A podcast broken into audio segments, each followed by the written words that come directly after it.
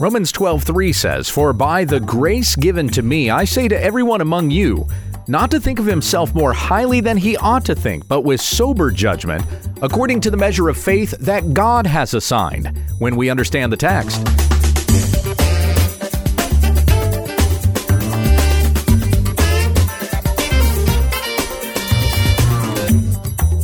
This is When We Understand the Text, a daily study in the Word of God, that we may be conformed to the image of Christ. Visit our website at wwutt.com and don't forget to follow us on Facebook and Twitter. Here once again is Pastor Gabe. Thank you, Becky. We come back to our study in the book of Romans, chapter 12, and I'm going to start out here by reading the first eight verses the Apostle Paul wrote to the church in Rome. I appeal to you, therefore, brothers, by the mercies of God, to present your bodies as a living sacrifice, holy and acceptable to God, which is your spiritual worship.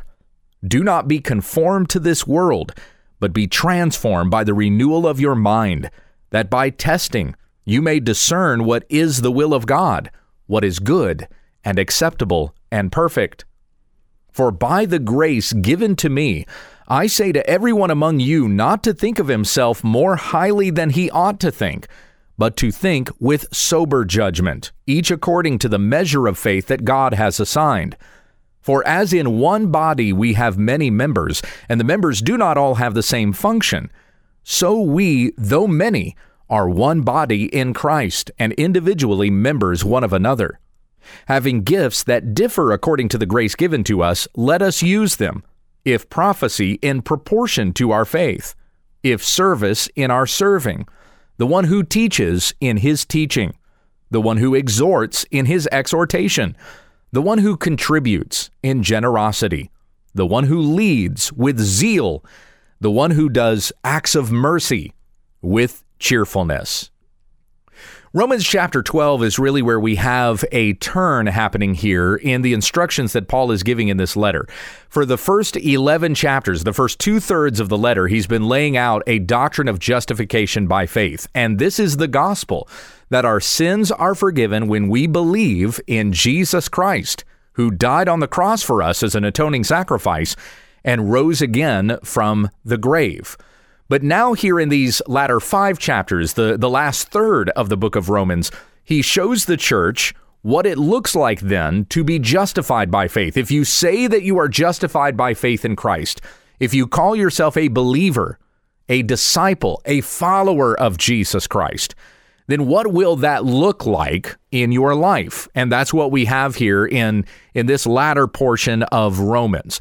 So, first off, by the mercies of God, it is by God's mercy that we are forgiven our sins by faith in Christ. And by this mercy that we have been shown, we are to present our bodies as a living sacrifice, holy and acceptable to God. So, this is Paul pointing out that though he's been laying out some deep doctrinal truths in these first 11 chapters, this is not something that just exists in the mind but it is something that will show itself transformatively. I, I, I suppose that's a word. Yeah. the transformation will be demonstrated in a person's life when this renewal that they have received by faith in the gospel through the Holy Spirit that has been poured in their hearts, it will be seen outwardly by the way that they live. And this starts with Paul saying that you are to present your bodies as a living sacrifice, holy and acceptable to God. Think of this in contrast with Gnostic teaching. I don't know that Paul was necessarily writing here in uh, in opposition to Gnosticism, but we could certainly set Gnosticism against this and see the contrast. So Gnosticism believes that everybody has this internal light. We're all inherently good people. It's the flesh that's corrupt. It's material things that are sinful, and the world is what causes us to be bad. So we're not inherently bad people. It's the world around us that's bad. And so the Gnostics teach that eventually you're going to die, your body will become nothing, and your spirit goes on and lives forever. Whatever is spiritual is perfect and is eternal. Whatever is material is inherently evil. So it actually doesn't matter what you do in your body, it has no ramifications on your eternal soul, since what is a part of the body is physical and it will just melt away and perish, whereas what is spiritual is eternal and it will go on and live forever. That therefore, what spiritual is perfect and what is material is is bad, is evil. That's the way that the Gnostics would teach that. But what Paul shows here would be exactly contrary to Gnostic teaching by saying that you must be holy in your body. What you do in the body absolutely has eternal ramifications on your soul. Or, as we would understand it, at least in the context of what's being presented here, that what you do in the body is a reflection of your soul. what has happened to your soul now by faith in the gospel of Christ is it has been brought from death to life. You were previously alive in your body, but you were dead in your sins and transgressions in which you once walked. But when you put your faith in Jesus Christ, that which once was dead inside you has been born again. It has been brought to new life in Christ. I have been crucified with Christ. It is no longer I who live, but Christ who lives within me. Uh, Paul says in Galatians 2:20, "And the life that I now live in the flesh, I live unto God." He goes on to say. So here, in the life we live in the body, we are to be holy and acceptable to, uh, acceptable to God, and this is our spiritual worship. So there's no disconnect here between the way you live in your body and and who you are according to your spirit. The two are interconnected. Your spiritual worship is going to be the holy living that you are committed to as a follower of Jesus Christ. And Paul goes on to say in verse 2, not to be conformed to this world. That's who we were before we came to Christ. We were children of wrath like the rest of mankind, is what Paul says in Ephesians 2 3. We were, uh, we were conformed to the world. We were perishing with the rest of the world, but now by faith in Jesus, with the transforming power of the gospel, we are to be transformed by the renewing of our mind. Now, this is something that is continual, it's ongoing. There, there is definitely a, an immediate transformation that must take place. That you no longer want worldly things, you desire God. So there's that transformation of the mind that has happened. But this renewing of the mind implies that there is there's a daily thing that is going on. So you're consistently having your mind renewed. As we live in this world, the world is throwing stuff at us all the time. I mean, there's toxic messages that you're getting every day, especially if you're on social media. It could be everything from telling you that you're good just the way you are. Believe in yourself. Follow your heart. Do what feels right. Do whatever makes you happy, no matter what that might do to other people. That's just mild examples of some of those messages that might come from the world. So, from that to things that are more specific, like sex is not for marriage. In fact, you're kind of weird if you think that sex is only supposed to be enjoyed between a husband and a wife. Transgenderism, that's perfectly a natural thing. The Bible is not true. And if I don't believe it, then I don't have to do what it says. Uh, or the world will even try to tell us what it means to be a good Christian. Like, if you're not empowering this group of people, then you're not being a good Christian. Jesus was just a great prophet or a great philosopher or whatever. You know, they'll even try to tell us who Jesus is apart from what is said in the scripture. Those, those are some other examples of specific messages that will come from the world. And we daily have to have our mind renewed to keep us from being swayed by these worldly things. Satan is described in Ephesians 2 as the prince of the power of the air. His uh, satanic message is going out all the time, and we need regular cleansing of our minds through what we read in the scriptures, our commitment to the Bible, seeking God's will according to what has been written down for us here by God's prophets and apostles. This is what is going to renew our mind, taking every thought captive and making it to obey Christ. And we need to be at this daily. If at any point we start to languish in our commitment to God's word, that's when the world's thoughts and philosophies and things like that are going to start to take hold and they will dominate our thinking. You can have messages posted on billboards that are are clearly evil. For example, I remember uh, when I was much younger, I would drive to work and I would have to pass this billboard every day that was advertising a gentleman's club. Well, a strip club is not anything gentlemanly at all. That's just part of the wickedness of this advertising, making you think that you're doing something manly by being a part of this sexual immorality. Even a message like that is communicating something that I daily have to take captive and submit to what God has said in His Word, not letting the desires of my flesh take over, not letting worldly thinking lead me into sin and destruction but it is through the word of God that we are set on a right path. Remember what we read last week in our Proverbs 3 devotional on Thursday. Do not lean on your own understanding. In all your ways, acknowledge Him, and He will make straight your paths. In Psalm 119, 105, we are told, Your word, God's word, is a lamp to my feet and a light to my path. Another way of saying this, be transformed by the renewal of your mind, so that by testing you may discern what is the will of God. And we cannot know what God's word says to us. We cannot follow this in a way that is pleasing unto God, becoming that, that holy and acceptable living sacrifice to God in our bodies that we are supposed to be. We cannot do this without the transforming power of the Holy Spirit of God in our hearts, who has regenerated us that we may hear the gospel and believe it and so live. And that life that we now live in the flesh is not according to the flesh, but it is according to the Spirit of God that lives within us. What is that going to look like on the outside? And this is what we have here in Romans 12, being a living sacrifice. Now, I've spent really the first dozen minutes here going back to verses that we looked at last week, but here uh, in verse 3, we have uh, we're going to start on this today. I'm going to come back to it tomorrow and go a little bit further. But here paul expounds even more. We, we have the general instruction here that in view of the mercies of god knowing that you have been saved by faith in jesus christ you're to present your body as a living sacrifice holy and acceptable to god which is your spiritual worship. No longer conform to the world transformed by the renewing of your mind, that you may have the mind of Christ, so you may discern what is the will of God, what is good and acceptable and perfect. And everything we find in God's word is that which is good and acceptable and perfect right here in the Bible. So now, going to verse 3, Paul starts to get more specific as to what this looks like. We have the general instruction in verses 1 and 2.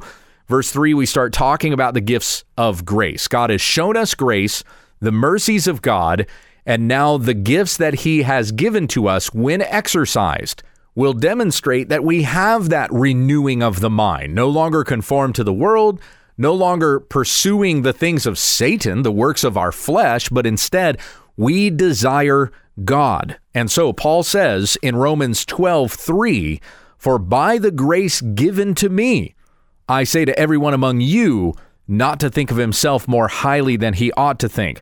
So, this statement, by the grace given to me, this actually goes back to something that Paul said in his greeting to the letter in Romans 1, about verse 5. He says that in Jesus Christ we have received grace and apostleship to bring about the obedience of faith for the sake of his name among all the nations.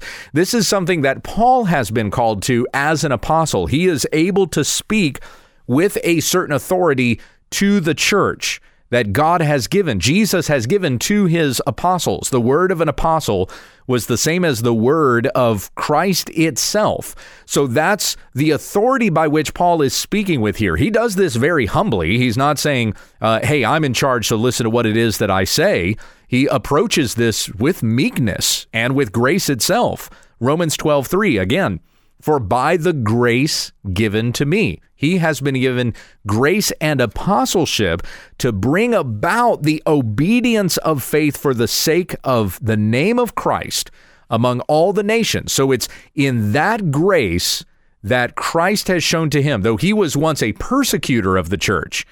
Now, as a Christian and an apostle, by the grace that has been shown to him, he says to the church something that will bring about the obedience of the faith. And here is what he says By the grace given to me, I say to every one among you, not to think of himself more highly than he ought to think. This is a command of Christ that's coming from Paul here. The way that he has started this is is really to make reference to who he is as an appointment that has come from the Savior himself. By the grace shown to me, I'm telling you, this is an instruction from the Lord. Do not think of yourself more highly than you ought to think, but to think with sober judgment, each according to the measure of faith that God has assigned. The faith that we have does not come from us, it is rather a gift that comes from God and the, the measure of faith that we have, how that, that faith might be exercised within the body of Christ. All of that is a blessing that comes from God. So let's let's consider this a piece at a time. Let's take your your overall faith that you have in Christ. Where did this come from? Well, it is the blessing of God. Ephesians 2 8 and 9 says, It is by grace you have been saved through faith and this is not your own doing, it is the gift of God, not a result of works, so that no man may boast. Now, we're certainly talking there about salvation, but the faith that we have that uh, uh in, in Christ Jesus, who has given us our salvation, this is not something that we manifest on our own. You don't sit there and concentrate and boom, you have faith. I'm gonna, sit here. I'm gonna, uh, I'm gonna believe. Boom. Okay, now I have faith and now I'm saved because I'm justified by faith. Right. So I did this thing. It is not a result of your works, so that no man may boast. It is God who blesses us with this. Hebrews 12, 1 and 2 says. Let us also lay aside every weight and sin which clings so closely, and let us run with endurance the race that is set before us, looking to Jesus, the founder and the perfecter of our faith, who for the joy that was set before him endured the cross, despising the shame, and is seated at the right hand of the throne of God. He is the founder and perfecter of our faith. He is the one who gives us this faith, and He is the one who grows us in it as well. Consider Philippians 2, verses 12 and 13, where it says, Work out your own salvation with fear and trembling, for it is God who works in you, both to will and to work for his good pleasure. Yes, it is it is you who believes. You have heard the call to believe in Jesus Christ and be saved. You've done that, but you've done that because it is God working in you both to will and to work for his good pleasure. You would not be able to follow this command if it was not for the, the regenerative power that has occurred in your spirit by the Holy Spirit himself, who has done this for you, raising you from death to life, that you may in your life honor Christ with your whole body, that you may be a living sacrifice unto the Lord and this is your spiritual act of worship. God is the one who gives us this faith and he apportions the faith that we have. Everybody's faith, the measure of faith that you have received, it is to be done with faithfulness unto God for his glory. It is not your work. It is to give all the glory and the recognition to God. Now, you may have a measure of faith by which you are not called to be a teacher, but there is something that you have been called to do. And whatever gifting it is that you have received by the Spirit, use that to the benefit of God's church. So you're using that to, to benefit others. Hence why Paul says here do not think of yourself more highly than you ought to think. Think with sober judgment each according to the measure of faith that God has assigned. And then he expounds on exactly what that means. As in one body, we have many members, not all the members have the same function. So we, though many, are one body in Christ and individually members of one another. And then he talks more specifically about individual gifts, having gifts uh, that differ according to the grace that is given to us. If prophecy, in proportion to our faith if service in our serving, the one who teaches in his teaching, the one who exhorts in his exhortation, the one who contributes in generosity. You may not have a gift of teaching, but you have been given something to do in the body that you may be a benefit to the body, that you may grow in your sanctification and help others grow in their sanctification as well. And we're going to talk about these things some more as we go on from this tomorrow. So today was Romans 12 3. We'll jump into verse 4 tomorrow. As in one body we have many members, and the members do not all have the same function. So we, though many, are one body in Christ, and individually members of one another. Let us pray. Heavenly Father, we are so grateful to you for this grace that you have shown to us. We were as good as dead men and women on our own. We had sinned against God. If left to ourselves, we would have surely perished in that sin under the righteous judgment of God. But you have shown mercy to us. You have given us grace through your Son, Jesus Christ, that by faith in him, we would be forgiven. And now we may live a life that is holy and acceptable to God. Where previously we were wicked, sinful, depraved sinners, unworthy of the presence of God, you have made us worthy by faith in your Son who died for our sins. May we continue in this faith, growing in this faith, maturing all the more as we commit ourselves to the Word of God, so that we may be transformed by the renewing of our mind to know what is good and acceptable and perfect according to God's Word. We pray this in Jesus' name. Amen. This has been When We Understand the Text with Pastor Gabriel Hughes. Find all our resources online at wwutt.com. On behalf of our church family, my name is Becky, thanking you for listening.